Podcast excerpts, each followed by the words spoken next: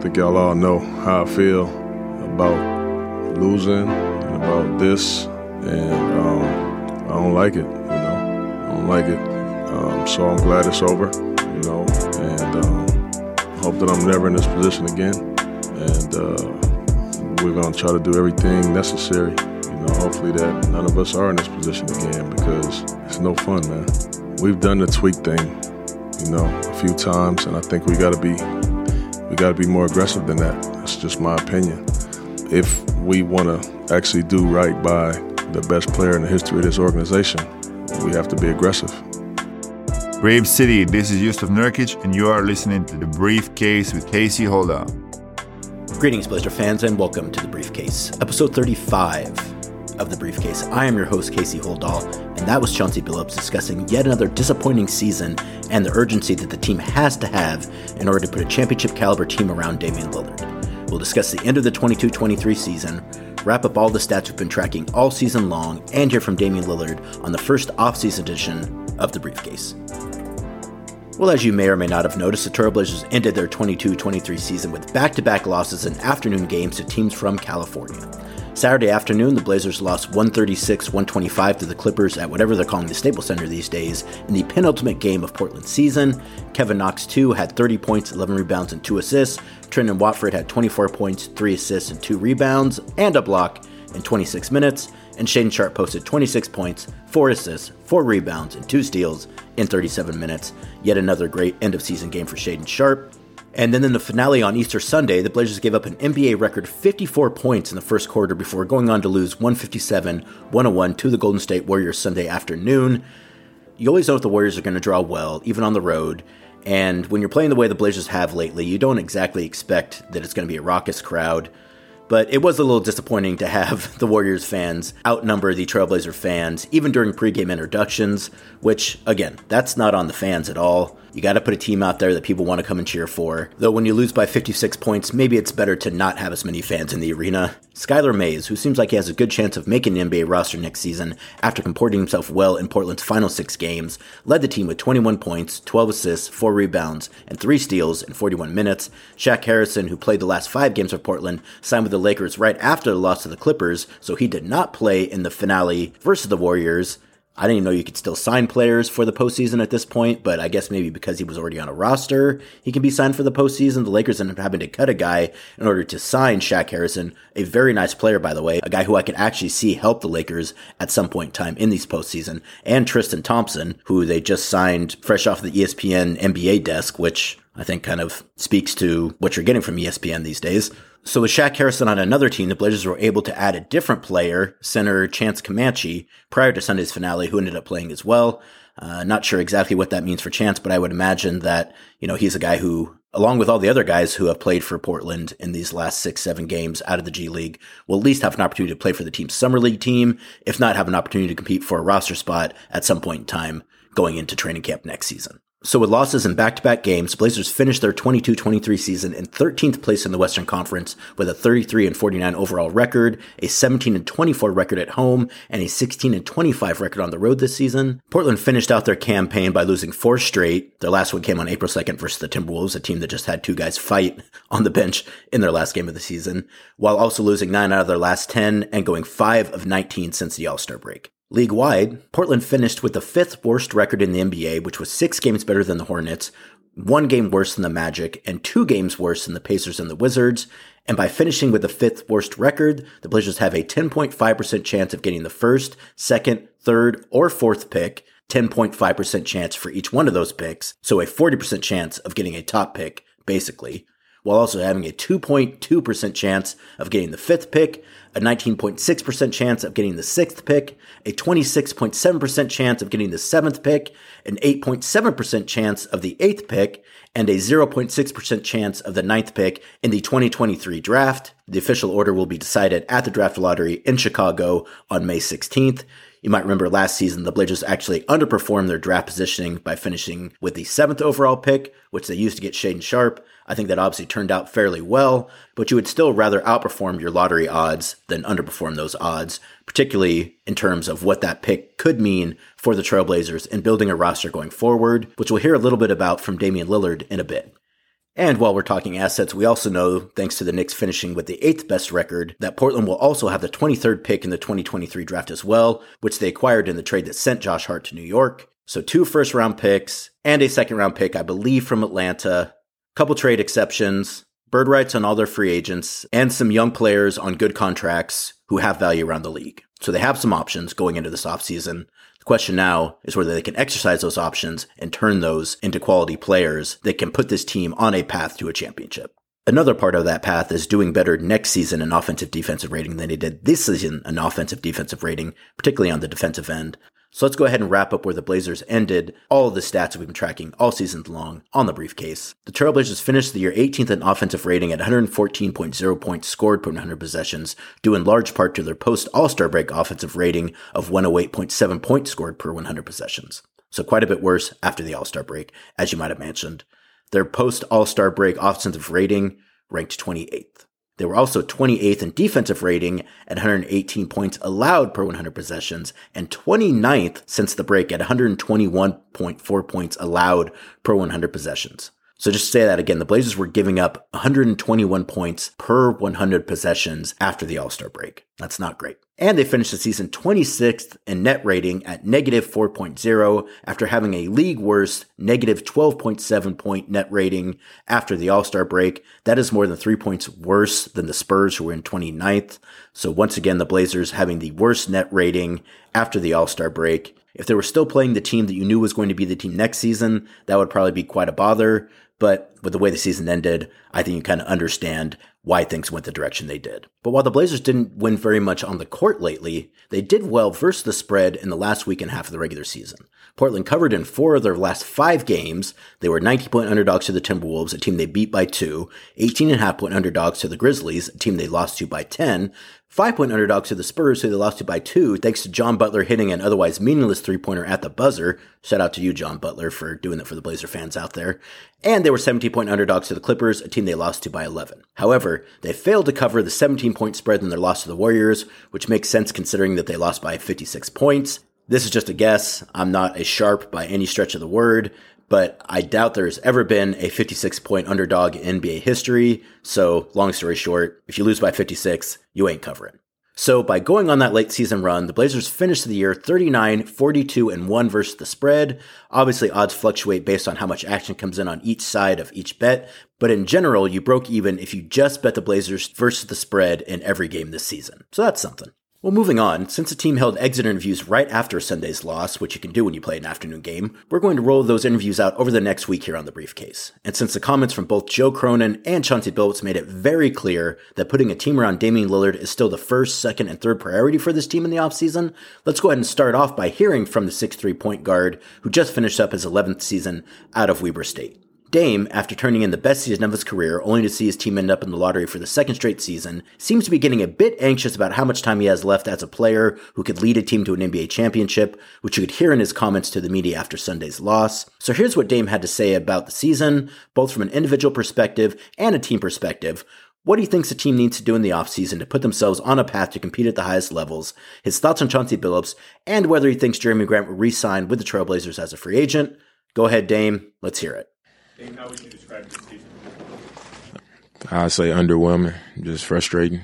You know, there's a lot of things. Is never being fully healthy, um, never being able to to put a consistent stretch together, and um, you know, it was just a, a, season full of ups and downs, and you know, not really uh, any moments of consistency.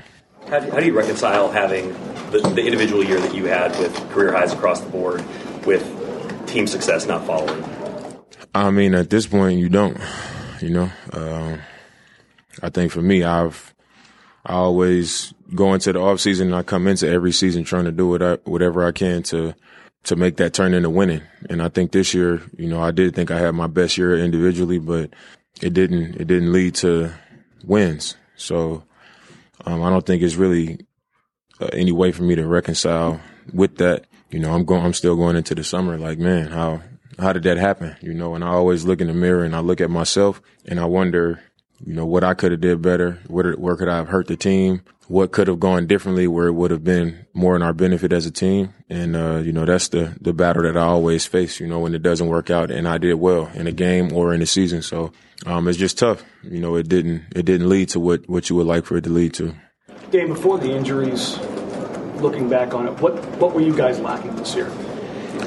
I'm not sure. It would be easier to say if we had been able to put together more of a consistent time, but I think we, we won our first four games and then I strained, I strained my calf in our fifth game.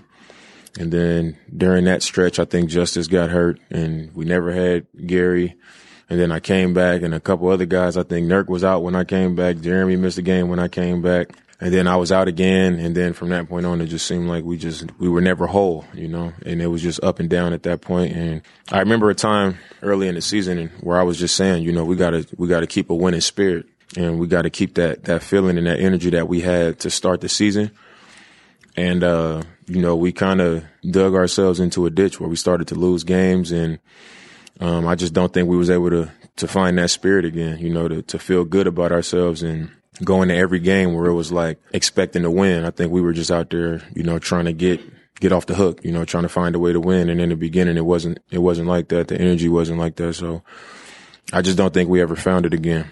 Do you see a plan in place here? Uh, I mean, I see a I see a road to what we could do, but you know, it's a, a difference in we can do this and we can do that and actually doing it. So are you confident that something can be done to change this roster to the point where you feel like you can lead it to? I mean, I'm always optimistic. You know what I mean? I've been in the league long enough to know that, you know, things don't always work out the way you want to see it work out. It's a lot of moving pieces. Uh, so, uh, I've, I feel like over the last few years, I, I go into it with, you know, these high expectations of, all right, it's going to be different, you know, and obviously I, you know, I, I feel how I feel about Chauncey. I feel how I feel about Joe and I feel how I feel about myself. You know what I mean? But, um, you know, I think the, the optimism is there. I feel optimistic about it, but I think it's just time to, to just get the work done, you know, for all of us. Last year, you were, you guys were obviously going after Jerami. Mm-hmm. Are there guys on your list that you feel like you're going to obviously go after? I'm not expecting you to name them, but are there guys out there like Jerami where you're thinking, yeah, we can get that guy?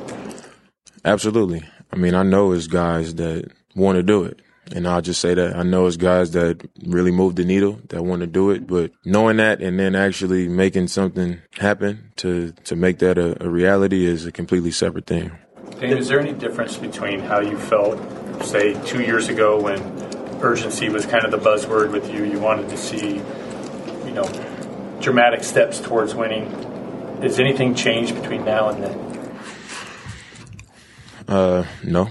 I mean, the only reason I, I played to for a chance to win, you know what I mean, and I, I, I really don't know what what what else to say. You know what I mean? What is different with how you feel today with, compared to when you were kind of up against it and asking the organization for that urgency? I think then I was more emotional about it, and now I'm not as emotional about it. Now I'm just like, it either will be or it will it will not be, and um, you know I think that's the biggest difference. You, the team has put itself in a position to have uh, potentially a, a, really high lottery pick in this draft, and you know, there's guys at the top of the draft who are seen as real, um, you know, uh, transcendent talents, but those guys are still like 19 years old. Do you have an appetite for building that way? If it's you know a 19 year old player through the draft, or does it need to be? I don't have much of an appetite for building and, you know, guys two and three years away from really going after it. You know what I'm saying? And, you know, I think we, we get Shaedon at 19 and he's just different. You know what I'm saying? I think he, just being around him, his disposition, how he listens, his frame, his natural talent, and his ability, I think that's enough 19 year olds. You know what I'm saying? And you probably won't find one that will come along the way he has.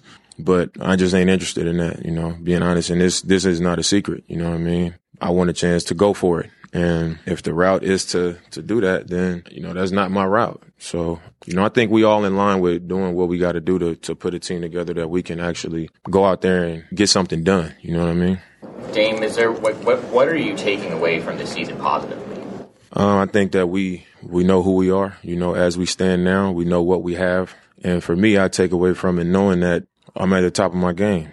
You know, anytime you don't even you don't make the play in, you, you miss the playoffs, you miss the play in. Think you got to look at where you stand and you got to see, you know, what are the positives, what are the the strong spots of of what you have. And I think we saw that, you know, we saw the, the spots that are highlighted, you know, some guys came into their own. And I think coming off of last season, it was a question of whether I was healthy or not or anything like that. And I think we know the answer to that too. So I think now it's time to just push forward and really push forward. And what else do you think we know about this team? You said we know about. I think we know that we got a lot of, we got some talented guys. We have a lot of guys with ability. And, you know, when you look around the league is the teams that are the best teams, you look around, you see ability as well. You see toughness. You see understanding. You see IQ. You see togetherness. You see consistency. You see toughness. Um, and you see that consistently from those teams. I think we've had it in spots. We haven't been consistent at, at those things. So I think you look at our team and where do we get that from? Where can we add it at? And you try to add to, to those pieces and put a complete team together. What's your assessment of Chauncey as a coach? Um, I think Chauncey's a, he's a thinker, you know what I mean? And I think our, as a coach, he, he puts that type of pressure on the team. You know, he, he demands a lot. I think he's a player's coach. He gives you freedom. I think he's sharp. I think he, he loves the game. I think, um, he wants to win as a coach. You know, I think he shows up as a coach. He prepares, he prepares a team. The things that I see in him as a coach, I think we can win with. You know, I think it's a learning curve and getting comfortable doing it just like anything else. Um, you know, it's his first two years as a coach, but I think as we have been the last two years, you know, as our roster has been, you know, the way he coaches, I don't think it was best suited for him.